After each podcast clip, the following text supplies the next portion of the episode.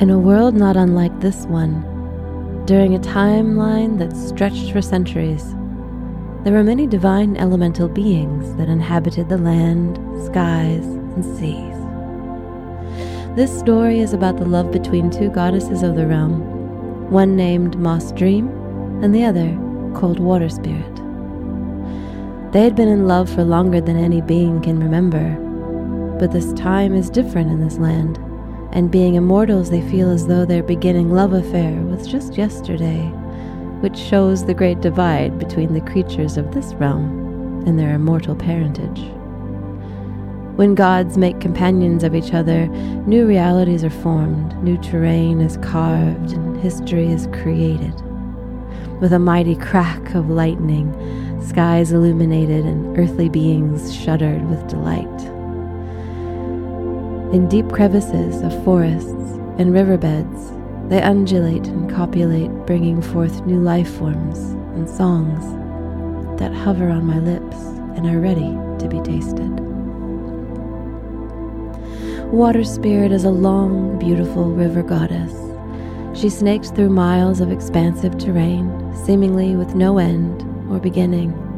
Where she curves, soft deltas and banks soften her hurried path and provide sanctuary for the in between beings salamanders, toads, rock fairies, ferns, and other muddy creatures who dwell in wet places. Moss Dream exists in an entirely different way, though she too is a goddess. She likes to be sanctuary, collecting substrate and rocky tables for her carpets to grow. She is soft, pillowy hostess to new ecosystems, paving the way for the starting of new worlds. She carries moisture and protective powers to the more vulnerable plants. She harbors secrets, watery secrets. So even before they met, they were perfect for each other. Their meeting was interesting almost unlikely, for Moss Dream did not enjoy being too close to the edge of the banks, where the fast and mercurial water spirit would rage after a good rain. Moss lingered atop great boulders and hills, only touched by mist and rain, or at the entrance of caves, acting as erotic pubis, a luminary promise of more mysteries to come but one particularly glorious day, where Moss felt in complete flow state and started to stretch out, it happened. Her beautiful green arms spread wider and wider till her fingers soaked up a beautiful embrace of fresh, sparkling water. And there she was. At first, a flickering of light bouncing off her, like a crystal had refracted sunshine into rainbows. Blinding, stunning and when Moss's vision had cleared, she saw Water's form. Silvery layers of bluish translucent skirts hinting at shapely legs, thighs, breasts. A stunning, shape shifting goddess so full of frothing, playful energy, Moss could feel her dampness tingling. Moss stared, transfixed, mesmerized. In water's stillness, Moss could see every leaf and story reflected back to her. She saw both herself more clearly than she ever had, but also felt water's curious capacity to predict futures. Moss saw her own form, graceful head bent back in orgasmic delight, smiling for miles as water licked and teased her, her great and mighty breasts swollen and delicious. She saw a lover who would stay, not control, not terrify, but nourish, delight, and reciprocate in endless generosity. Everything was still as the two goddesses sized each other up. Moss's light and wispy roots had begun to spread out in water's lap. The two were feeling each other in ways they'd not intended to, and yet now fully aware of each other's presence, there was a deep yearning to know more. As sun and moon lapped around and around them overhead, the two elementals unfurled their hearts and they tasted each other's essences. Water spirits' breath puffed out like waterfall gusts, a moaning moss basking in delight. Drenched, they exchanged tokens of attention. It was all time. What water loved about moss was this earthy musk, cobwebs, bark, mushrooms, and greenery formed this aroma that sweet water couldn't fathom until she experienced it. It was primordial. The two carved out an uninterrupted era of courtship. Nothing was hurried. They got to know each other gently and unconditionally.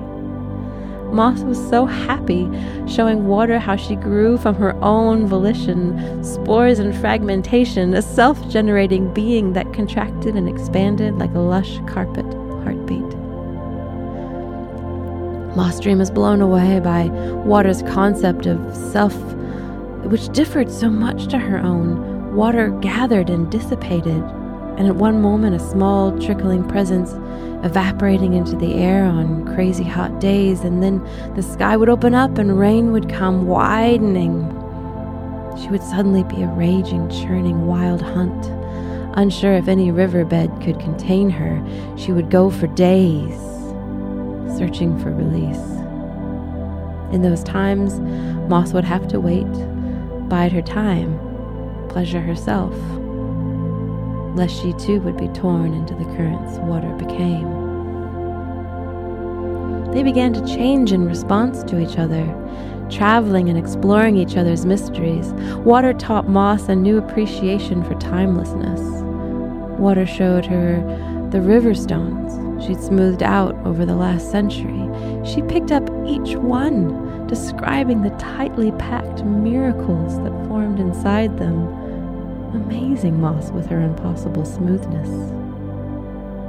Moss revealed the tender brilliance of living day to day, one sun up to one sun down, expanding and unfurling veins of green antenna, so dedicated to the shining hot disk that their faces followed a fast, a whirling dance in response to light.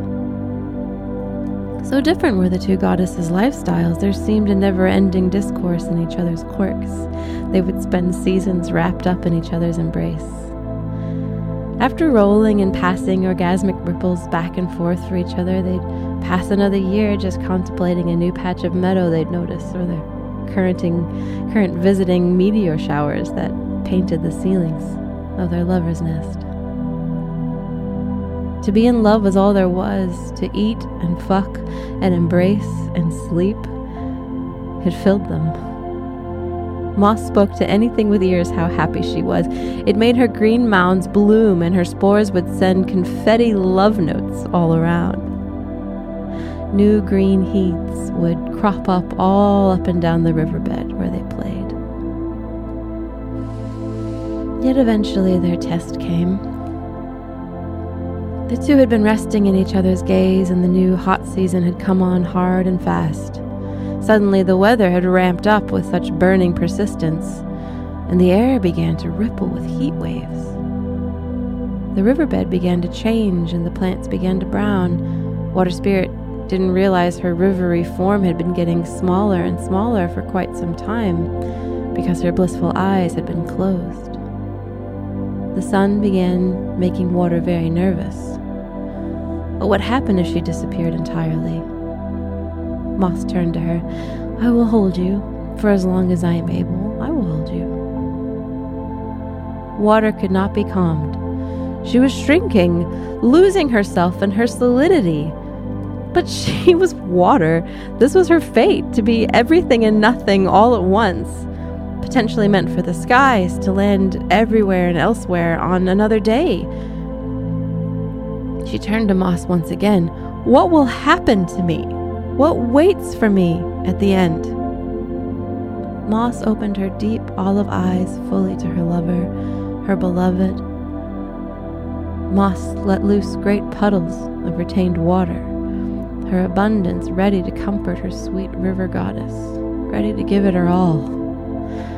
Moss spoke again, firm and steady, a shimmering hero of green. I will hold you. For as long as I am able, I will hold you. And Moss, with a sigh that seemed to say, I am you and you are me, let loose a great armful of water, and the two returned to a state of oneness and were comforted and waited out the summer in their lover's embrace.